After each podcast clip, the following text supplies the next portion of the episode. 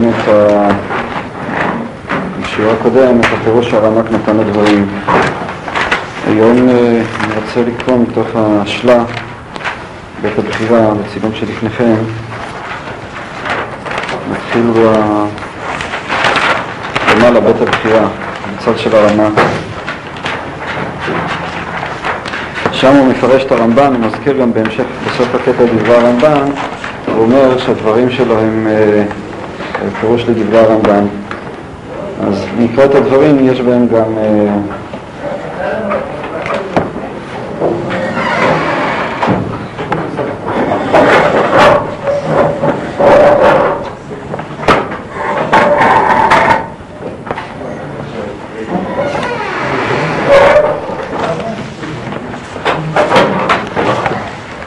החשיבות של הדברים היא לא רק בפירוש שהוא נותן כאן לרמב"ן, שעליו קצת אפשר באמת לפקפק אם אמנם זה הפשט ברמב"ן, אבל גם עצם הגישה של השלה כאן, לראות איך הוא מציג אותו. אני אקרא את הדברים בפנים ואחר כך ננסה גם לנתח את השיטה. יש גם, הצורה שבה הוא מציג את השאלה היא גם כן קצת שונה.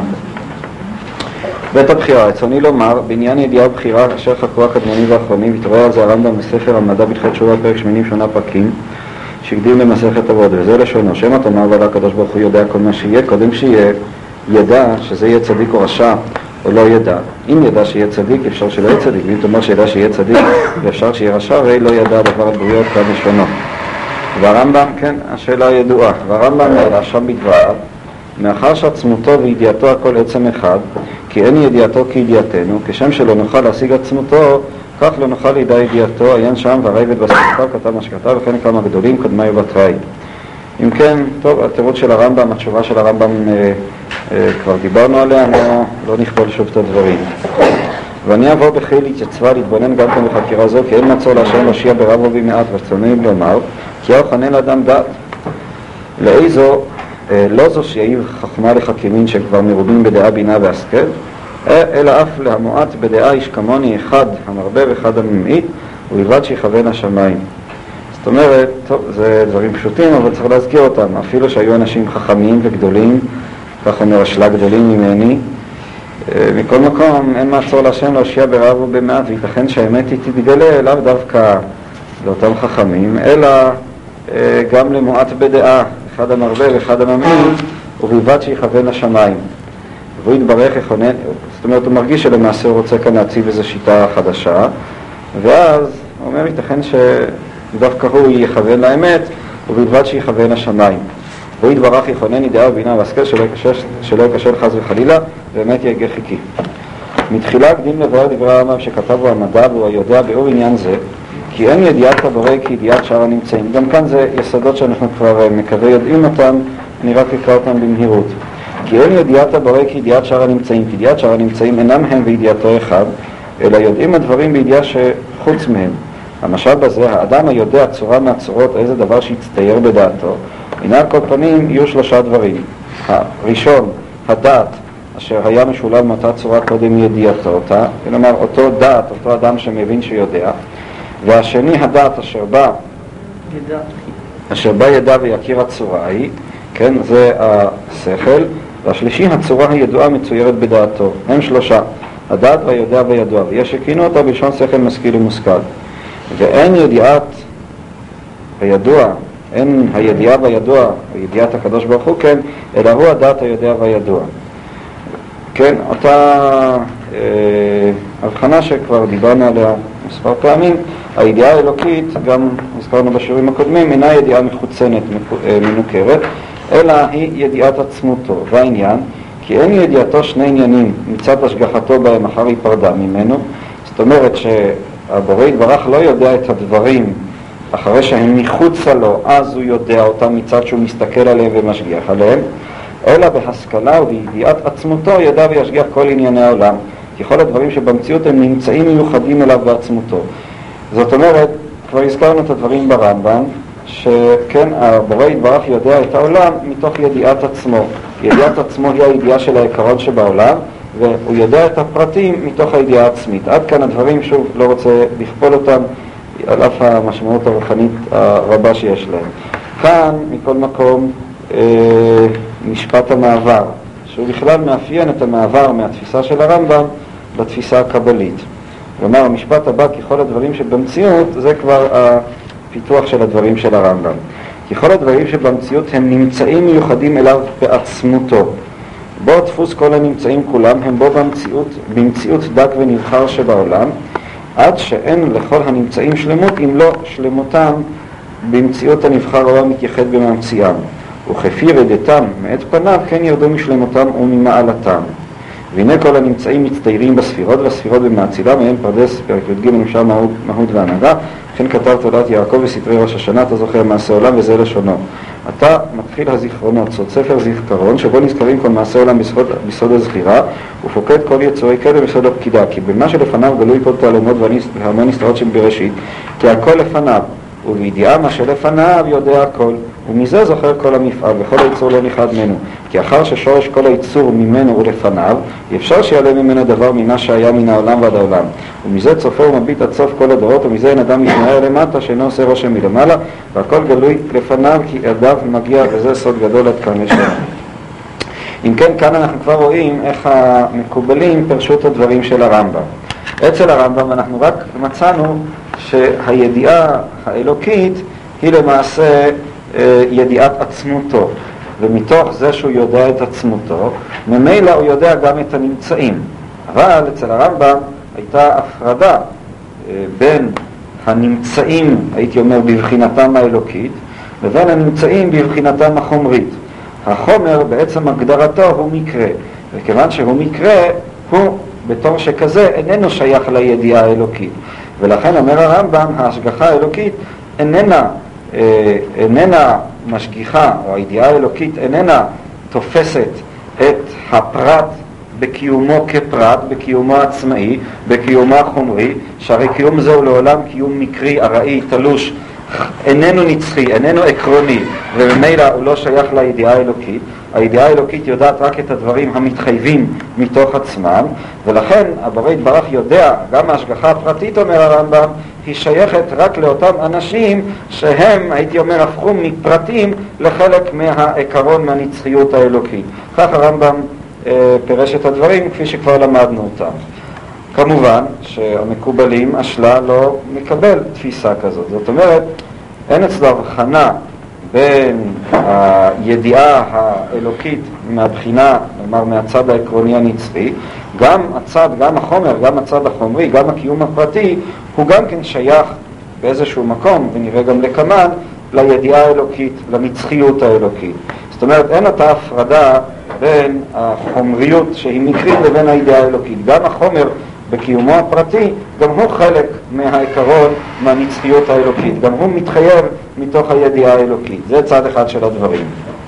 יותר מזה, כשאלוקים יודע את עצמו, הידיעה האלוקית, העובדה שאני גוזר את הקיום הפרטי מתוך הידיעה האלוקית, זה עצמו גם הסוד של הייחוד של הנמצאים כולם אה, במציאות האלוקית. באיזשהו מקום כל המציאות כולה היא נמצאת באלוקות, וזה נובע מאותו עיקרון, זה נגזר מאותו עיקרון עצמו של הרמב"ם.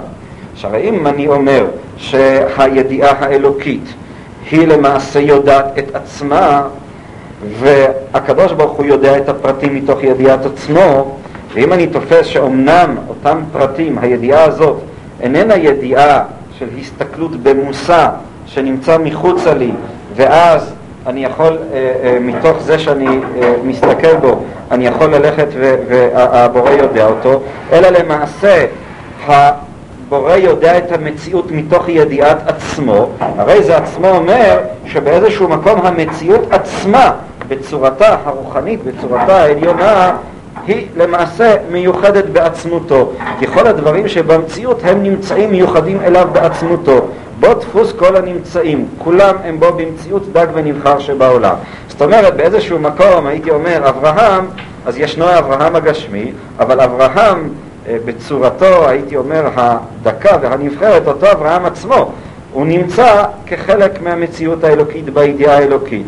ואברהם הזה שנמצא עכשיו בגוף, שיורד למטה, איננו אלא השתלשלות של אותו אברהם שהוא נמצא בידיעה האלוקית, והידיעה האלוקית הזאת כאמור איננה ידיעה של דבר שמחוץ לאלוקים, אלא זאת המציאות האלוקית עצמה.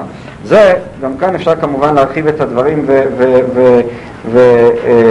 ולהעמיק בהם יותר, אבל לא זאת כוונתנו. מכל מקום כאן אנחנו רואים איך באמת המקובלים הלכו ופרשו את הרמב"ם על פי דרכם, הרחיבו אותו מעבר למה שהרמב"ם כיוון, היינו שכמו שאמרתי מקודם, כיוון שכל הפרטים כולם הם נמצאים בידיעה האלוקית, כמובן בצורתה, בצורה דקה ונבחרת, וכיוון שהידיעה האלוקית הזאת איננה איזה, איזה מין מחשבה, ש, איזה יצירת מושג מדבר שנמצא בבחוץ, אלא היא עצמה מציאות, אז ממילא יוצא שכל הנמצאים כולם בשורשם, בצורתם הרוחנית, בעצמותם העליונה הם למעשה נמצאים ומתייחדים עם האלוקים. בזה מתחיל הסוד של הייחוד של המציאות עם, המציא... עם, עם הבורא יתברך, עם הידיעה האלוקית. עתה יש להתבונן ולחקור מה שנכלל הרמב"ם בהשאלה. זאת אומרת, איך הרמב"ם תרד? שהוא חסרון. אם נאמר שחל... שהוא חסרון, הוא מציג את השאלה ואת התשובה ואחר כך מקשה. אם נאמר שחס וחלילה לא ידע על בוריו, שלפי מה שכתבנו, שידיעתו בידיעת עצמו ולא הידיעה מצד זולתו איפכא מסתברא. ואיך נוכל לומר שיודע מה שיבחור האדם מאחר שאין הבחירה זו בידי שמיים, רק נתונה לאדם, והוא המושל בה בידיעתו ברוך הוא אינה אלא מצד עצמותו, אלא על כורחך, לא תקיף ידיעתו רק אחר שיצאה בחירה לפועל ועשתה רושם למעלה בו יתברך, אז יודע כי אז הידיעה בידיעת עצמו. ואם כן השאלה אינה שאלה, אלא יש מקום לשאלה, והשאלה במקומה עומדת מצד עניין אחר, והוא זה, כי האמונה האמיתית המוחלטת היא ככל בשמיים ועל הארץ מתחת אין עוד. ואין פירוש הפסוק כמו שכתבנו אין עוד שאין עוד אלוקים אחר, רק הוא יתברך, כי זה כבר ידענו השם אלוקינו השם אחד, אלא הפירוש הוא שאין עוד בעולם שום עניין רק אלוקותו. רצוני לומר שאין דבר בעולם יהיה מה שיהיה לו איזה חיות או כך תנועה וגם הדומה שלא ישתלשל ממנו יתברך, עניין ואתה מחיה את כולם. הוא יתברך הווה את כולם ומחיה הוא יתברך אותם, דין לא כן לא היו במציאות וקודם שהוא המציאם הוא יודעם, כי הוא ממציאם וידיעתו הוא גזרתו גזר ואמר וציווה ויהי. ומי שאינו מאמין כן הוא מפריד ונותן איזה דבר כוח לעצמו חס וחלילה עושה שתי רשויות ועל פי הדברים האלה נופלת החקירה בין ידיעה לחקירה כי אם יש בחירתו בלי ידיעה נמצא חס וחלילה יש פירוט וחילוק רשויות ואם יש ידיעתו והוא גזרתו אשר ציווה ויהי נמצא אין בחירה. אם כן מה שאומר כאן בקטע הזה אה, באופן כללי אומר ככה הרמב"ם יישב את הדברים באופן כזה אמר הרמב"ם הבחירה היא מוחלטת. יחד עם זה ישנה סתירה בין הידיעה לבין הבחירה. אמר הרמב"ם הסתירה הזאת מיושבת מתוך האמונה, ההנחה שהידיעה היא חלק מעצמותו. כיוון שאינני יודע את ידיעתו, ממילא אינני יכול לדעת גם, כיוון שאינני יודע את עצמותו, ממילא אינני יכול לדעת גם את, אה, את ידיעתו. אם כן, אין גם מקום לדבר בין, בסתירה שבין ידיעה לבין בחירה.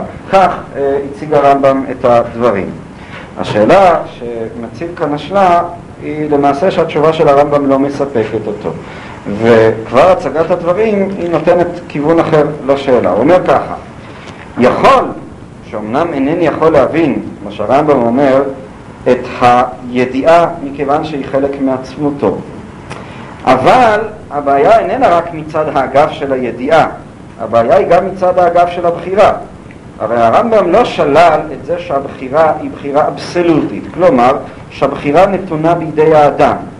ואז השאלה ששואל השלה, לפי ההשקפה הזאת של הרמב"ם יוצא שיש כאן שתי רשויות. כלומר, הייתי אומר ככה, השאלה כמו שהשלה מציג אותה היא דומה יותר לאופן שבו היא מוצגת בחובות הלבבות ולא לאופן שבו הרמב"ם מציג אותו. השאלה מה היחס בין ההשגחה האלוקית, השליטה האלוקית המוחלטת בעולם לבין הבחירה של האדם. כך אה, אה, אה, רבנו בכיה מציג את השאלה. האמונה שהקדוש ברוך הוא שולט בכל דבר במציאות, שהכל נתון להשגחתו, שאין אדם אה, נוקף אצבע מלמטה אלא אם כן נגזר עליו מלמעלה, היא מנוגדת לאמונה של הבחירה. כך רבנו בכיה מציג את השאלה. הרמק מציג את אותה שאלה עצמה, אבל בעוד יותר העמקה, בעוד יותר חריפות.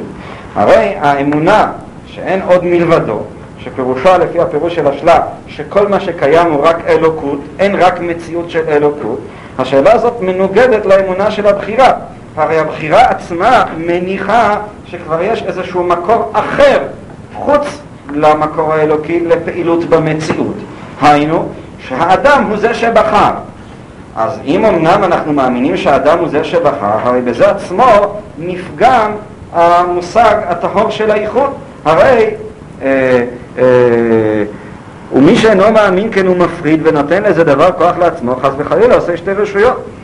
ואם אתה אומר שיש בחירה בלי ידיעה, נמצא, נמצא חס וחלילה, יש פירוד לחילוק רשויות. אז ממה נפשך? אמת נכון שהכל קיים בידיעה האלוקית, אבל העובדה הזאת כשעצמה עדיין לא פותרת את השאלה, משום שההנחה או האמונה שישנה בחירה במובן האבסולוטי של הדבר, הדבר הזה עצמו הוא כבר, כמו שאמרנו, כבר פוגם בייחוד, הוא כבר פוגם באין עוד מלבדו במובן שהשלה מסביר אותו, במובן הקבלי, שאין עוד מלבדו, יש רק מציאות אלוקית. או בלשון יותר כללית הייתי אומר, עצם המציאות של האדם, שתפיסת האני שלו, שהיא בעצם המקדמה להנחה של הבחירה, בלי שאין אדם אז אין בחירה, הדבר הזה לכשעצמו, איך אני, איך יכול שתהיה לי אמונה של בחירה, שהיא אמונה באני שפועל, שהוא מקור למציאות, ויחד עם זה להאמין בייחוד האלוקי השלם והמוחלט. כך השלם מציג את הדברים. לפי הרמב"ם יש מקום לשאלה הזאת? כלומר, בזה שהרמב"ם מניח שיש חומר שהוא לא... לפי הרמב"ם אין ודאי, ברור שאין מקום לשאלה הזאת, אבל הפרדוקס אצל הרמב"ם שדווקא האני הפרטי הוא האני המקרי, האני החומרי. דהיינו, הוא, האדם, פרטיותו היא למעשה איננה חלק מאלוקים. אבל הפרטיות הזאת היא החלק החסר חשיבות שלו. זה, אה, אה, כך נראה מדברי הרמב"ם. ועם כל הבעיות שהדבר הזה יוצר. זאת אומרת, העובדה שאני קיים כפרט, כשמעון שנולד בתקופה מסוימת עם מחשבות כאלה, עם דעות כאלה, אה, עם אנשים כאלה, עם משפחה כזאת וכן הלאה, היא, כמו שכבר דיברנו על הרמב"ם, היא לכשעצמה חסרת חשיבות, משום שהיא איננה משקפת נצחיות אלוקית, היא משקפת איזו מציאות ארעית, מציאות שהיא חסרת חשיבות מבחינת הנצח, מבחינת השכל האלוקי. על זה כבר אה, דיברנו בזמנו, עם הרעיון שאתה העלית. לא, אתה מבין, הרמב"ם לא פתר את השאלה בכיוון שאתה ניסית להציג. אז, אה, אז נשארנו באמת בשאלה, לא, לא פתרנו את זה. הרמ"ק מן הסתם היה עונה על זה, בכיוון שאנחנו אמרנו מקודם, זאת למעשה התשובה נאמר הקלאסית, שגם הבחירה, אם שמצד אחד היא בחירה, אבל מצד שני היא גילוי של האינסוף האלוקי. זאת אומרת, עצם העובדה שאני בוחר, הדבר הזה לכשעצמו הוא למעשה, אם אני מבין נכון את הדברים שלו, הוא למעשה איננו מוחלט מבחינת עצמו. היינו, הוא אמנם השתקפות של האינסוף, וכשכזה, כהשתקפות של האינסוף, אז יש לנו את הזכות, ולא רק את הזכות, את החובה, להאמין שהדבר הזה הוא אמנם מוחלט, אבל המוחלטיות הזאת כאמור היא למעשה איננה מוחלטיות מצד עצמה, היא למעשה העצמות האינסופית האלוקית היא מתגלה בכלים. אחד מהכלים הללו, אחד מנקודות ההשקפה, אחד מהקטגוריות הללו, זאת הקטגוריה של הבחירה. אבל אין לייחס גם לבחירה עצמה איזשהו אופי מוחלט במובן של העצמות האינסופית עצמה. כן, מצד אחד היא גילוי של האינסוף, זה היחס ש, שראינו, היחס בין עצמות לבין כלים. מצד אחד הכלים הם כלים שמביאים לידי ביטוי את, ה, את אותה עצמות, אבל מצד שני הם רק כלים ואינם העצמות עצמה. זאת אומרת, שאם אני מבין נכון את ההשקפה של הרמ"ק, אז מצד אחד כשאני בוחר אני חי מתוך בחירה, אבל האינסופיות היא כל כך אינסופית שיכולה גם לאפשר את הבחירה, דהיינו גם את התפיסה שכאילו אני, שאני בוחר ולא אלוקים בוחר, את התפיסה חוץ אלוקית, אבל גם התפיסה החוץ אלוקית הזאת אין לה מעמד מוחלט, היא גם כן קיימת בתוך האינסוף. משום שבאינסוף עצמו שום דבר לא יכול להימלט. הייתי אומר, גם הלא אלוקים הוא בעצם אין אלוקים, הוא אין, הוא, גם הלא אלוקים הוא גילוי אלוקים. הוא גילוי אלוקי במובן שכאילו זה נתפס כמציאות חוץ אלוקית, אבל למעשה מבחינת האינסוף עצמו זה גם כן גילוי אלוקי. ואז כמובן שזה יוצר איזה מין מערכת שונה ביחס לבחירה. הבחירה מצד אחד היא מוחלטת, אבל מצד שני היא איננה האינסוף עצמו, איננה אבסולוטית מצד עצמה. זה למעשה, כך אני מבין, את התשובה שהרמק נתן לשאלה הזאת שהשלה שואל. השלה, לפי מה שאני מבין כאן, הוא לא מוכן להסתפק בשאלה הזאת, משום שעצם הלא אלוקים הזה הוא איזושהי פגיעה בייחוד האלוקי, במציאות האלוקית עצמה. בלשון יותר פשוטה, אם נסכם, השאלה היא אותה שאלה שבאופן תמים אפשר לשאול אותה, איך אפשר לומר שהכל אלוקים, הרי סוף סוף לפחות אני תופסת, אינני אלוקים. כן, זאתי בעצם השאלה, וזה בא לידי ביטוי בנקודה הזאת של הבחירה. אז לפחות ישנה מציאות אחת חוץ אלוקית שהיא המציאות של האדם, המציאות של האני, שכמובן הש... ה... ה... היא משתקפת בנקודה הזאת של הבחירה, שהרי בבחירה מתגלה כאן איזשהו מקור מחוץ לבורא יתברך. ככה שלה מציג את הדברים. התשובה שהשלה אומר היא תשובה מאוד מעניינת, והייתי אומר, אה, אה, יש בה אה, עוצמה רוחנית חזקה מאוד. הוא מוסיף עוד הקדמה מתוך חז"ל, שהיא גם כן תיתן לנו את הרקע הנכון. עונת לפי המתבהר, מה שכתבתי למעלה, בש... בבתים הקודמים, יתוקן גם הדבר הזה. ומתחילה קדים דברי רבותינו. אשר מדבריהם מתגדל השאלה הזאת לכאורה, אבל ביטור ההשקפה יבוא נכון בעזרת השם יתברך. וכך במדליקין דף ל"ג תנא רבי ישמעאל, כי יפול הנופל ממנו, ראוי זה ליפול מששת ימי בראשית. שהרי לא נפל, וכתוב קראו נופל. אלא שמגלגלים זכות על ידי זכאי וחובה על ידי חייו. וזה לשון רש"י, מששת ימי בראשית הכתיב קורא דורות מראש, שנגלות לפניו הדורות ומעשיהם וקנס פורענותם, שהרי כשניתנה תורה עדיין לא נפל בצלם והתורה קראו נופל עד כאן לשונו. הרי אמרו בידיעה שכבר הכל נודע קודם שעשהו אף שכרו ועונשו. וזה לשון רש"י פרשת וזאת הברכה על, פי דברי רז"ל, ויראו השם את כל הארץ, יראו את ארץ ישראל בשלוותה והמציקים העתידים להיות מציקים לאדם. עד דן יראו בני דן עובדי גילולים, שנאמר ויקימו להם בני דן את הפסל. וראו שמשון שעתיד לעמוד ממנו להושיע, למושיע, ואת כל נפתלי ראו ארצה בשלוותה וחורבנה, וראו תורה וברק. מקדש נפתלי נלחמים סיסרא וחידותיו ואת ארץ אפרים מנשה, ראו ארצם בשלוותה וחורבנה, וראו ישוע נלחם אחרי כנען שבא מאפרים, גידול שבא ממנשה, וכולי וכולי. עד כאן לשונו. והנה לפומרי הטה, ידיעה זו הייתה מוחלטת, ידיעה גזירית, ואם כן מה שאירע אחר כך, היה הכל בהכרח ולא בבחירה. לכן מה שאמרו רז"ל, שהקדוש ברוך הוא הראה לאדם הראשון דור דור ודורשיו, דור דור וחכמיו, דור דור ומנהיגיו, נמצא, אלו הדרשנים וחכמים והמנהיגים כבר נגזרו, והיו בהכרח, וכן הראה הקדוש ברוך הוא למשה רבנו, עד שגילו מעלת רבי אליעזר, והתפללים שיש יצא מחלצה ונהלתה, וכן הרבה מאמרי רז"ל וכן הלאה. ועתה שימו אליי ותחי נפשכם.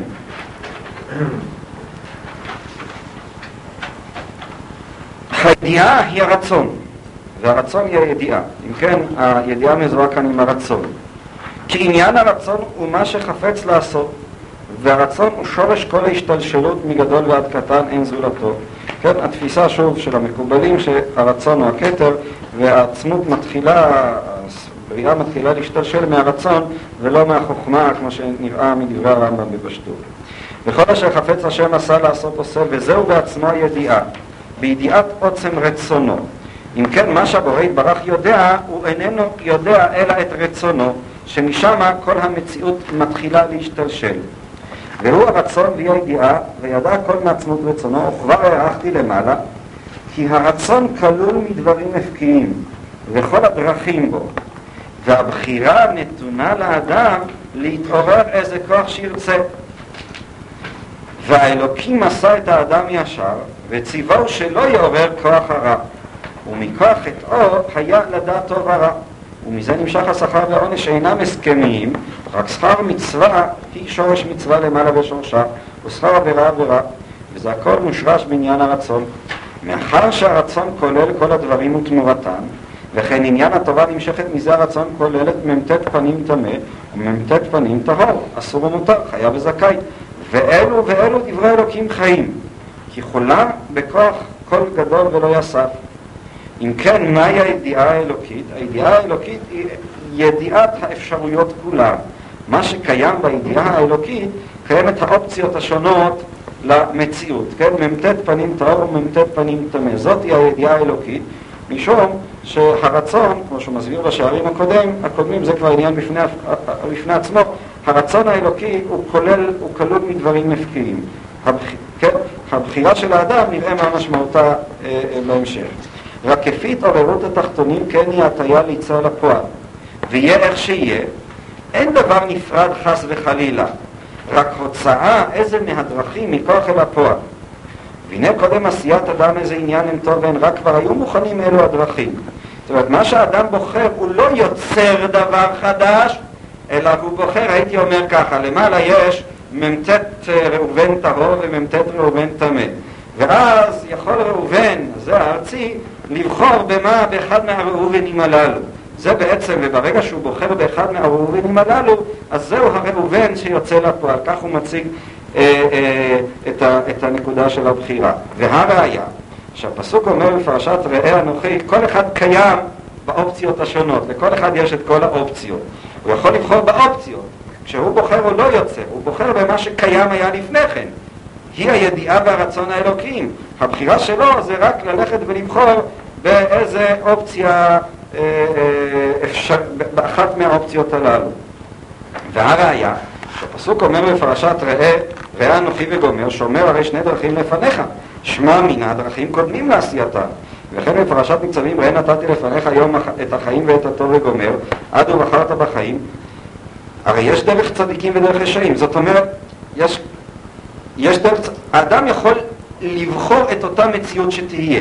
מצד אחד הוא חופשי, מתכוון לומר, כשאני בא היום עכשיו לבחור ואני שואל את עצמי האם לעשות משהו כזה או משהו אחר, אז אני יכול לבחור את המערכת שבה אני אמצא. זאת אומרת, אם עכשיו אני בא ושואל את עצמי האם לעשות מעשה טוב, השאלה היא, נאמר ככה, אולי אני אציג קצת את הדברים לפני כן. כשאני בא ושואל מתוך המערכת שבה אני נמצא, אז אין לי את הבחירה. משום שבמערכת הזאת כבר היא קיימת כמערכת. דהיינו, היא כבר אופן שהיה קיים בידיעה האלוקית לפני כן, ואותו אינך יכול להטות. הוא קיים באופן שהוא קיים, קבוע מראש בידיעה האלוקית. זאת אומרת, למשל, מה אני מתכוון לומר?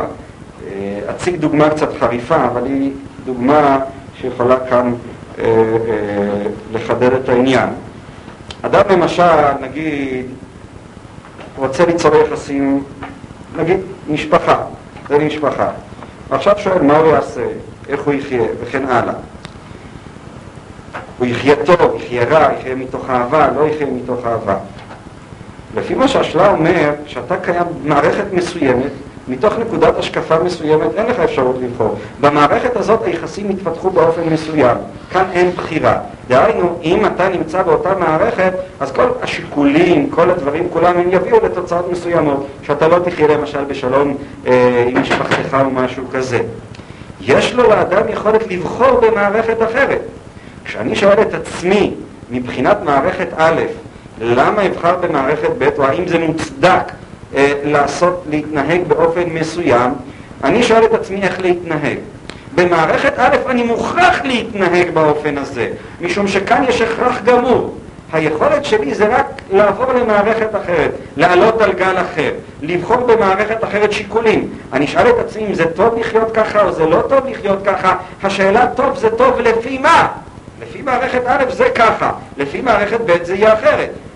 מה שהאדם יכול לעשות, הוא יכול, יש כאן דברים, זה מאוד מורכב אם אנחנו ננסה למצב כל המערכת הזאת, מה, מה היא אומרת מבחינה אה, קיומית ורוחנית, אבל לפחות אני אומר בתחום הפשוט. השאלה אם אתה צריך לעשות ככה או לא צריך לעשות ככה, האם אתה צריך להרגיש ככה או לא, האם אתה צריך להגיב או לא להגיב ככה, האם יש לכם אפשרות לחיות חיים טובים או לא, זו שאלה, חיים באיזה מערכת, באיזה עולם, באיזה אופן. כשאתה קיים מתוך מערכת מסוימת אז זה לא יכול להיות אחרת, אבל יש לך את האפשרות ללכת ולפתוח לך איזה מסלול אחר, ובמסלול האחר ייתכן שהדברים יהיו שונים לחלוטין. יותר מזה, כשאתה בא ושואל למה לבחור דווקא בזה ולא בדבר אחר, כאן לא תהיה לך תשובה. משום ששאלת הלמה, השאלה מתוך מה אתה שואל את זה, מתוך מערכת א' או מתוך מערכת ב'.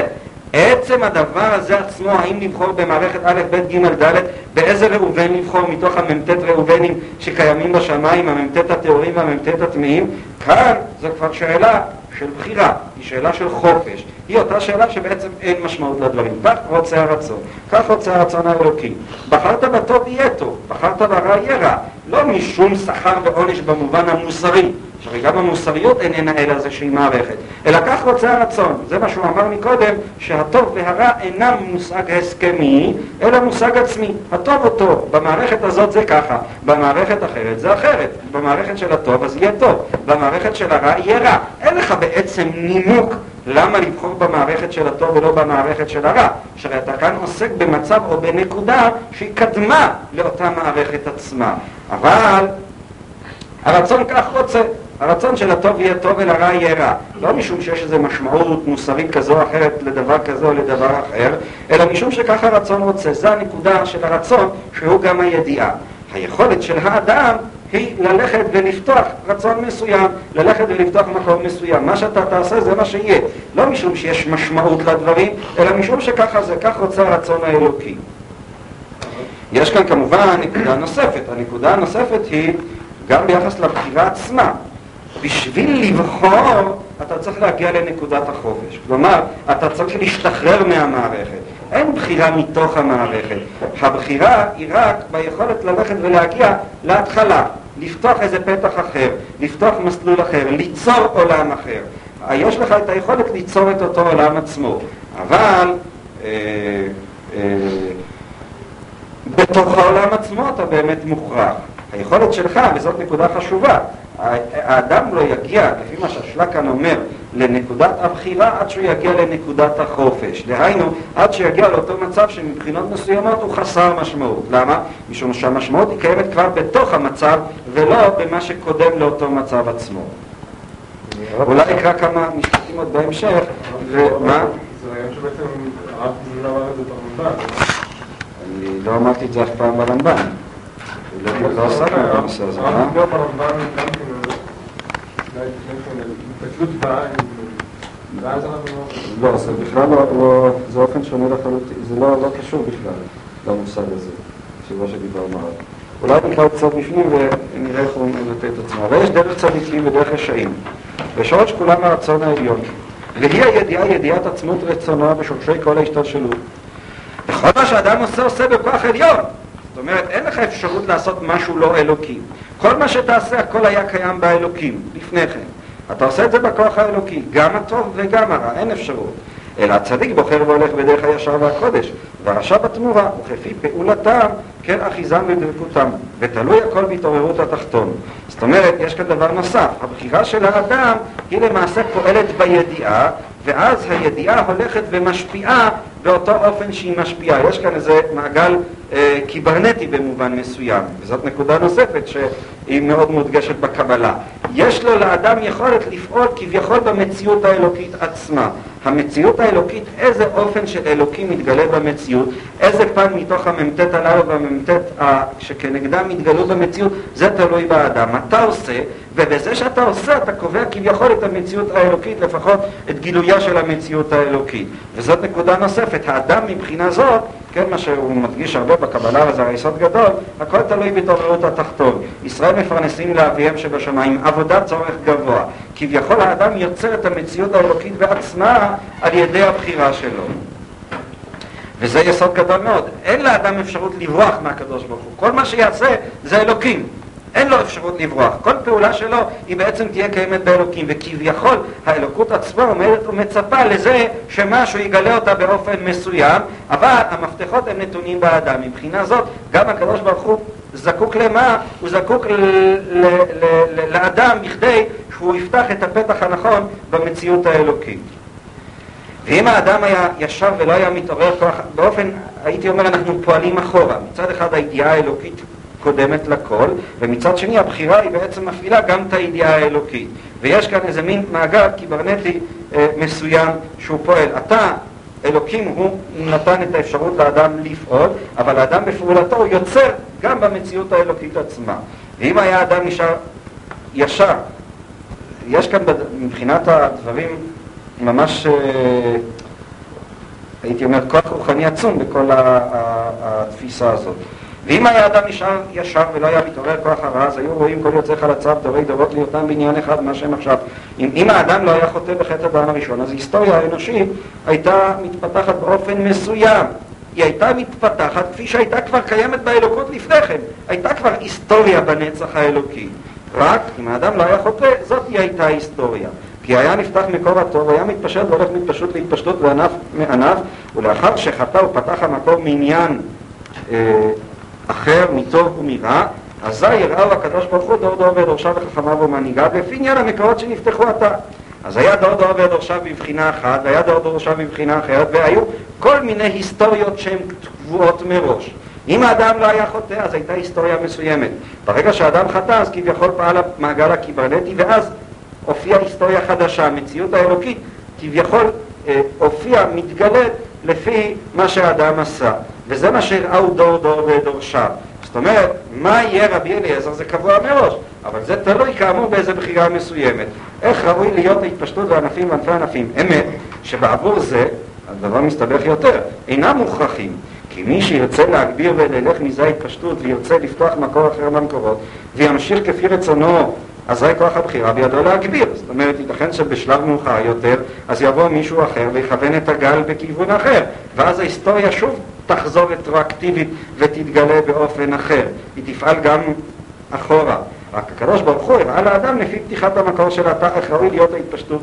וודאי אלפי ובאות עניינים שהיו רואים להיות לפי פתיחת המקור של התא, כך, ונשתנו מכוח הבחירה, והרבה דברים נשארים כפי שהיו רואים, כמו שמואל יתחינה חכם יתקרא, רבי לא יתקרא, ואלף עניינים כאלו. ואילו רצה שמואל שלא ללמוד תורה כלל חס וחלילה, היה יכול לבחור, אבל בחר בדרך הטוב. לשמואל היו כמה אופציות. הייתה לו אופציה אחת, קבועה מראש, של חכם יתקרא. הייתה לו גם אופציה אחרת. הוא בחר במה שהתגלה. כן? מה שהתגלה היה קבוע מראש, אבל הייתה יכול, היה יכול לגלות משהו אחר ממה שהיה קבוע מראש. והרבה דברים השתנו בכוח הבחירה ונדבקו במקור, במקור אחר. אבל הכל הוא ברצון, כי מקור ושורש כל הדרכים משם. ואז הוא, הוא ממשיך ומפרט את הדברים. אה, טוב, לא נקרא בהמשך עוד כמה משפטים. אני לא מבין דבר אחד, אבל הקדוש ברוך הוא יודע את מה שאני אבחר או לא יודע? נעמוד על השאלה הזאת גם כן. מה שאני לא הבנתי זה איך הוא פתר את השאלה שהוא הציג. השאלה שהוא פתר, שהציג בהתחלה, היא נפתרה באופן פשוט. השאלה שלו הייתה איך ייתכן מציאות שהוא מחוץ לאלוקים. אם המציאות של, כן, וזאת היא המציאות של הבחירה. התשובה שהוא אומר למעשה, שאתה יכול לבחור, הייתי אומר, באלוקים. אתה לא יכול לבחור במשהו שהוא מחוץ לאלוקים. אבל את האופן שבו יופיע אלוקים, את הפן של האלוקים שיתגלה, זה תלוי בבחירתך. זאת אומרת, כל מה שקיים במציאות זה קבוע מראש. כן? כל אדם יש לו את האופצ... יש לו את המ"ט אופציות של טהור, מ"ט אופציות של טמא. וזה כבר נמצא באלוקים. אתה יכול לבחור את הגילוי של האלוקים, אבל מה שמתגלה, מתגלה אה, אלוקים, לא מתגלה דבר שהוא מחוץ לאלוקים. מה שמתגלה, מתגלה בידיעה האלוקית הקודמת. ואז ממילא אה, אין כאן, אה, אה, המושג של האיחוד לא נפגם. האדם יש לו את החופש גם ביחס למציאות האלוקית. אבל המציאות הזאת אף פעם לא תחרוג מאותה מציאות אלוקית. מה שאני הבנתי, נאמר, שהוא לא קיבל את התשובה של הרמ"ט, זה רק לא, לא מה שאני אבחר, האם זה יהיה במציאות האלוקית או לא, אלא עצם היכולת של הבחירה. זה מעמיד אותי מחוץ לאלוקית, וזה אני לא מצאתי תשובה לדברים האלה. אני שומע, אתה חוזר לשאלה של ינון מלאפי ששואל ואני אעמוד עליה בהמשך. בכל אופן הן לא אופציות שוות. יש איזו אופציה אחת מתוך המ"ט האלה שהיא האופציה, האופציה הראשונית, אתה יכול לחרוג מהמערכת, אבל יש איזושהי מערכת שהיא המערכת הראשונית. מה היחס בין ה... זה לא מ"ט ומ"ט שבעצם כולם שוות, ועכשיו לא משנה מה שלא תבחר, בעצם בחרת באחת האופציות האלוקיות. יש פה בכל אופן איזשהו, איזשהו נקודה ראשונית שאפשר אולי לשנות אותה באיזה אופן קיברנטי, כמו שאתה אבל... אני חושב שהשאלה שאתה שואל היא... המסקנה שאתה מסיק היא לא כל כך נקודה, היא לא כל כך נכונה. מה אני מתכוון לומר? האדם, נתפוס את זה יותר מבחינה אנושית, כן? יש לאדם אופציות, כן? מבחינות מסוימות אמר פעם מישהו שהאדם יכול להיות הצדיק הגמור ביותר ויכול להיות גם הרשע הגדול ביותר, יכול להיות גם... אה, כל אדם יש לו את כל האופציות. גם האדם הצדיק יש בו גם אופציה להיות רשע. דהיינו יש לו אפשרות כזאת. נכון שבאופציה הנוכחית, בדרך שלו, אין לו את האופציה הזאת, אבל האופציה הזאת היא קיימת. עכשיו, כשאני שואל את עצמי למה עליי להעדיף אופציה כזאת ולא אחרת, כאן אתה בא ואומר שישנה עדיפות. ישנה עדיפות מאיזה בחינה? העדיפות שעליה מצביע כאן השלה היא עדיפות מבחינת הרצון, היא לא עדיפות מבחינת הידיעה. כלומר, בסופו של דבר, למה אדם צריך להיות טוב או, ועליו להימנע מהרע, אין לזה תשובה במעגל של הטוב ושל הרע עצמם. דהיינו, מבחינת מסוימות, אם, אם תעשה טוב יהיה לך טוב, אם תעשה רע יהיה לך רע. אבל מה שיש עדיפות מבחינה, הייתי אומר, אלוקית לאחד על השני, אין לזה עדיפות. כולם אקוויוולנטים, הטוב, הטוב וכנגדו השכר הטוב, והרע וכנגדו השכר הרע. רק מה? רק כך רצה הרצון. דהיינו, יש כאן נקודה שגם מבחינת האדם היא הרצון האלוקי, שאין לו סיבה. כך אלוקים רוצה. זה בעצם הנקודה של הבחירה של האדם. כלומר, באים לאדם ואומרים לו, תבחר בטוב, למה תבחר בטוב מנקודת הרצון עצמה? אין לך סיבה. או הייתי אומר ככה, אדם רוצה לכבוש את היצר הרע שלו, נגיד. אין סיבה למה שיכבוש את היצר. יותר מזה, אם הוא נמצא במעגל של היצר, אז ייתכן שהסיבות דווקא יגידו לו שלא יכבוש את יצרו. רק מה? רק במעגל אחר הוא יכול למצוא לעצמו עשרים נימוקים למה כן לכבוש את היצר. אם אני אשאל בסופו של חשבון למה הוא באמת יבחר בנימוקים האלה ולא באחרים, התשובה הוא יבחר בנימוקים האלה. זאת אומרת, כאן יש תשובה של הרצון. ולא תשובה שהיא כבר נמצאת לאחר הבריאה, לאחר שהדברים יתהוו. אם אתה תבחר בזה בטוב, יהיה לך טוב. אבל אם תשאל למה בעצם אתה צריך לבחור בטוב, התשובה, אתה לא צריך. ככה הרצון האלוקי עשה, שהטוב, שהמסלול הוא המסלול של, ה, של הרצון של הטוב, זה הכל. וזאת הנקודה, הנקודה ש, ש, ש, שמודגשת כאן מבחינה זאת. אז מבחינה אחת, כל מה שתבחר, אף פעם זה לא יהיה מחוץ לאלוקים, תמיד זה יהיה קיים בידיעה האלוקית. אתה לא יכול לצאת מחוץ לידיעה האלוקית, אינך יכול לצאת מחוץ לאלוקים. אבל מצד שני, יש לך את החופש, וזו החופש העצום שיש לו לאדם. מבחינה אחת הוא מצמצם את הכוח של הבחירה, מבחינה אחרת זה, זה, זה חופש אדיר ועצום.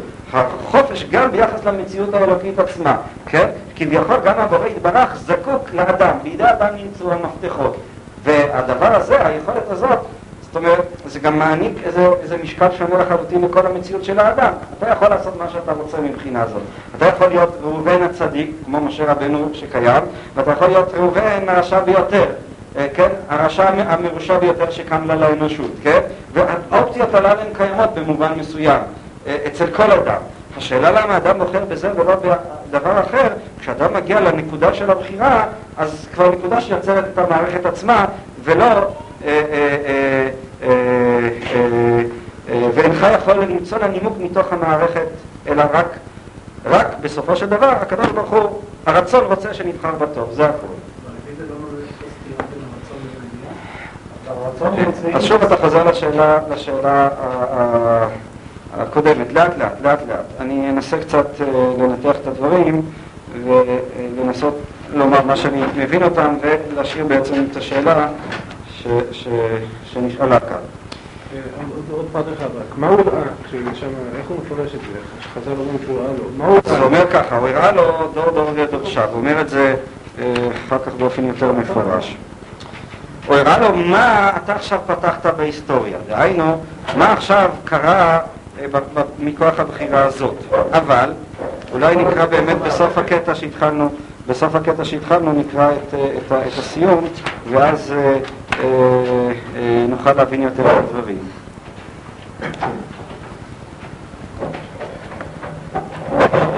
הוא אפילו מציג את זה בצורה מחודדת, אז אני אתחיל קצת לפני כן. אה, ובזה יובן, זה באמצע העמודה השנייה. תראו, וזה יובן, עניין שאמרו רז"ל והביאו רש"י פרשת ואיר הפסוק באשר הוא שם, זה לשונו. לפי מה שהוא עכשיו הוא נידון, כן? ולא לפי מה שהוא עתיד לעשות. זה הסיפור הידוע על ישמעאל. לפי שהיו מלאכי השרת מקטרגים ואומרים, ריבונו של עולם, מי שעתיד להעמיד בונך בצמא אתה מעלה לו את הבאר, והוא משיבם עכשיו, עכשיו מהו צדיק או רשע? אמרו לו צדיק. אמר להם לפי מעשיו של עכשיו ונידונו. וזה באשר הוא שם, והיכן המית את ישראל בצמא, כשהקדם נבוכדנצר שנאמר מסע בערה וגומר לקראת צמא את האי ומים, כשהם מוליכים אותם אצל ערבים, היו ישראל אומרים לשבעים בבקשה מכם, מוליכים אצל בני דודינו ישמעאל ורחמו עלינו וכולי, ואלו יוצאים קטן ואם להם בשר מדוע ונודות נמחים, כי סבורים ישראל שהם מלאי מים וכן הלאה. ויש להקשות, קושייה. מהלכי השרת שרצו לעכב עליית הבאר על ישמעאל, תשימו לב את הצורה של הצגת השאלה. ובוודאי היה מת, כמו שהעידה כתוב ותשלח את הילד וגומר, כי אמרה אל הרב במות הילד, ואם כן איך סלקא דאידך במהלכים שימות, ומה יהיה מהעתידות אשר ישמעאל ימית ישראל בעצמה אם ימות אתה ישמעאל, להעביר את ההיסטוריה למסלול אחר. אבל אפשר להשתנות בכוח התגברות הבחירה. וביקשו מלאכי השרת מהקדוש ברוך הוא שישנה ראוי בהכרח, ולא רצה הקדוש ברוך הוא, רק אמר באשר הוא שם, והבחירה נתונה. ואם היה רוצה ישמעאל להתגבר ושלא לחטוא, אז ישראל באותו הדור היו צדיקים, לא היה במחזק משל בראוי, ועל דרך זה כל העניינים שבתורה, דרך משל, הנה כאן הדוגמה, ונשנתם רמוז על מניין, אה, כן, ונשנתם ש, ש, ש, על הגלות, כן,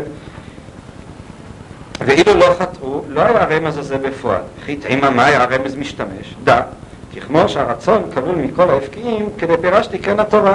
כל תיבותיה ומעשיה משתנים להרבה עניינים, וחילופי חילופיהם, והכל אמת, הכל כלול בתורה, והבוחר יבחר, ואביא לך ראייה וכולי וכולי. אם כן, יש כאן איזה מין, כמו שאמרתי, זה מעגל קיברנטי. כתוב משהו עכשיו בתורה.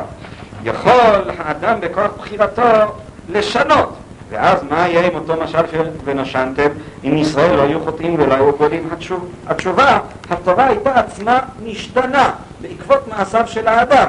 אז מצד אחד התורה היא תורה, דהיינו יש כאן קביעה מראש על מה שיקרה. אבל מאידך גיסא, הקביעה הזאת מראש תלויה במעשה האדם. מה שהאדם בוחר עכשיו, זה למעשה גורם למה שנגזר עליו לפני כן. היינו, כביכול הוא יכול בכוח מעשיו של עכשיו לשנות את מה שהיה בעבר. וזה משום שמצד אחד הכל נתון לבחירה של האדם, אבל מאידך גיסא, מה שהאדם יכול לבחור איננו יכול לבחור, אלא בתוך מה שכבר קיים באותו אה, אינסוף אלוקי. הדבר הזה כאמור יש לו השלכות אה, אה, אה, אה, רבות מאוד. אולי נאמר עוד, אה, נציג עוד היבט מסוים של הדברים. ההיבט שאצל רבנו בכיה הוא למעשה ההיבט המרכזי. מה הסיבה שבגללה רבנו בכיה, למעשה הנוסחה של רבנו בכיה, כמו שהצגנו אותה בתחילת הדברים, היא שאדם צריך להאמין גם בבחירה וגם בהשגחה האלוקית הטוטאלית. הנקודה שלו, כמו שהצגנו, זה באמת הנקודה של המציאות האלוקית, של הפעילות האלוקית בעולם, הנקודה הרוחנית, הייתי אומר האינטרס הרוחני, האינטרס הספירטואלי. דהיינו שאדם ירגיש שבאמת פעולותיו אינן פעולות אנושיות שהן לעולם יחסיות, מקריות, חסרות חיות, חסרות עוצמה רוחנית, אלא למעשה הן פעולות אלוקיות. ולכן, כתוצאה מהדברים הללו, אז אומר רבנו בכיה, זה מה שגורם לו אה, להאמין, זאת אומרת, זה שורש האמונה, שהכל פועל בכוח האלוקי במציאות. למעשה, הדבר הזה, זה גם כן מה שקיים כאן אצל השלה. מה השלה אומר? השלה אומר, אתה יכול רק, הייתי אומר, לתפוס את הגל הנכון, להיכנס למציאות הנכונה, לפתוח את המקור הנכון. אם אתה פותח אותו, אז הוא פועל בכוח שהוא הרבה יותר גדול ממך. אבל מה שאתה יכול לעשות, אתה לא יכול לשנות את המציאות עצמה. במציאות עצמה הדברים הם הכרחיים, אבל מה שאתה יכול, את ההיסטוריה אתה לא יכול לשנות, אתה רק יכול לבחור בהיסטוריה אחרת. זה מה שאומר כאן אה, אשלה. לשון אחר, אתה, אתה, אתה לא יכול לשנות את עצמך, אבל אתה יכול ללכת ולבחור בעצמך אחר, ובעצמך האחר הזה, עצמך האחר הזה יהיה שונה. אם שעצמך הזה יהיה עצמך הכרחי, יהיה עצמך אלוקי, יהיה עצמך בעל עוצמה רוחנית, משום שאין מציאות מחוץ למציאות האלוקית. כך למשל אנחנו מוצאים אפילו במובן הפסיכולוגי הפשוט. כאן בהגעה הוא מצטט, אני לא אקרא אותה מתוך, אה, אה, מקוצר הזמן, הוא מצטט את הדברים של הרמב"ם, מעתיק לשון הרמב"ם. וגם שם אנחנו מגיעים גם כן אה, למסקנה דומה לשל השלה, אם שהיא קיימת לא במישור העצמותי, הייתי אומר לא במישור הקוסמי, אלא במישור הפסיכולוגי. מה שבעצם כתוב שם ברמב"ם, שאדם נוצר עם מידות מסוימות. ומבחינת המידות הללו, אז הוא באמת אה, אה, מוכרח, דהיינו הוא פועל מכוח אותן מידות, אין לו אפשרות לשנות את האופי שלו. אבל מצד שני, יש לו אפשרות, ככה נראה שהשלה הביא את הדברים, אה, לשנות משהו שהוא קודם לאותו אופי עצמו. ואז ממילא הוא יוכל גם לשנות את אותו, את אותו אה, אופי שקיים. זאת אומרת, גם מבחינה פסיכולוגית, אז האדם בסופו של דבר, כשהוא קיים בתוך המערכת של האופי שלו, בתוך המערכת של הדברים שלו, אז, אז, אה, אה, אה, אז, אז אין לו בחירה, אבל יש לו את הבחירה שלפני כן. דהיינו, כשאתה כבר כועס, אז אתה כועס. זה כבר קשה מאוד ללכת ו- ו- ולהילחם באותו כעס. אבל יש לך אפשרות ליצור את אותו דבר שגרם לך לכעוס. אם אתה תופס את העולם באופן מסוים, אז כל דבר קטן יכול ללכת ולהקפיץ לך את, ה, את העצבנות שלך ואת החום שלך עד לטמפרטורה גבוהה, עד לנקודת הרתיחה. אבל אם מראש ההנחות שלך הן שונות, אתה מצפה מהחיים לדברים אחרים, אתה מבין את הדברים באופן אחר, אתה מתייחס, מסתכל על העולם מנקודת זווית אחרת, אז ממילא גם נקודת הרתיחה שלך היא תהיה אחרת, היא תשתנה. גם לא יהיה כל כך מה שירתיח אותך אה, באופן כל כך מהיר וכן הלאה. זה ההיבט, הייתי אומר, ההיבט הפסיכולוגי של הדברים. כך כמובן, אגב השלם מייחס את הדברים לרמב"ן אה, באותו קטע ש, ש, ש, ש, שקראנו אה, לפני כן. השאלה שאנחנו צריכים אה, לשאול את עצמנו היא השאלה שכבר נשאלה כאן. למעשה, איך השלה פתר את הבעיה שלו? אמת נכון שכל מה שאדם בוחר הוא לא יכול לבחור אלא במציאות אלוקית. אין מציאות חוץ מהמציאות האלוקית. כל דבר שקיים במציאות שורשו בידיעה האלוקית, וממילא הוא מתייחד עם אותה ידיעה אלוקית. אבל השאלה, כפי שכאן נשאלה, היא על עצם הבחירה. דהיינו, אה, עצם החופש עצמו לבחור פן מסוים כזה ולא אחר באותה ידיעה אה, אלוקית טרומית. זאת למעשה השאלה. ו... ו- השאלה אם אמנם הדבר הזה נפתר. כלומר, באיזשהו מקום נכון שביחס לכל תוכן שקיים, אז באמת אין תוכן שהוא מחוץ לאלוקים. אבל יש כאן איזו מציאות של קודמת לאותו תוכן, עצם החופש עצמו. מה הוא, איפה הוא, האם הוא נמצא מחוץ למציאות האלוקית, או בלשון יותר גשמית, האם הידיעה האלוקית ידעה מראש שמה שהאדם נבחר זה יהיה דווקא האופציה הזאת ולא האופציה האחרת. זאת למעשה השאלה אה, אה, אה, כפי שהוצגה כאן. מצד אחד, אלוקים יודע את הכל. אלוקים, יותר מזה, אני רוצה שתבינו, יש כאן עומק יותר גדול. מה שקיים באלוקים בסופו של דבר, בידיעה האלוקית זה האדם בכל הפנים שלו, בכל ה...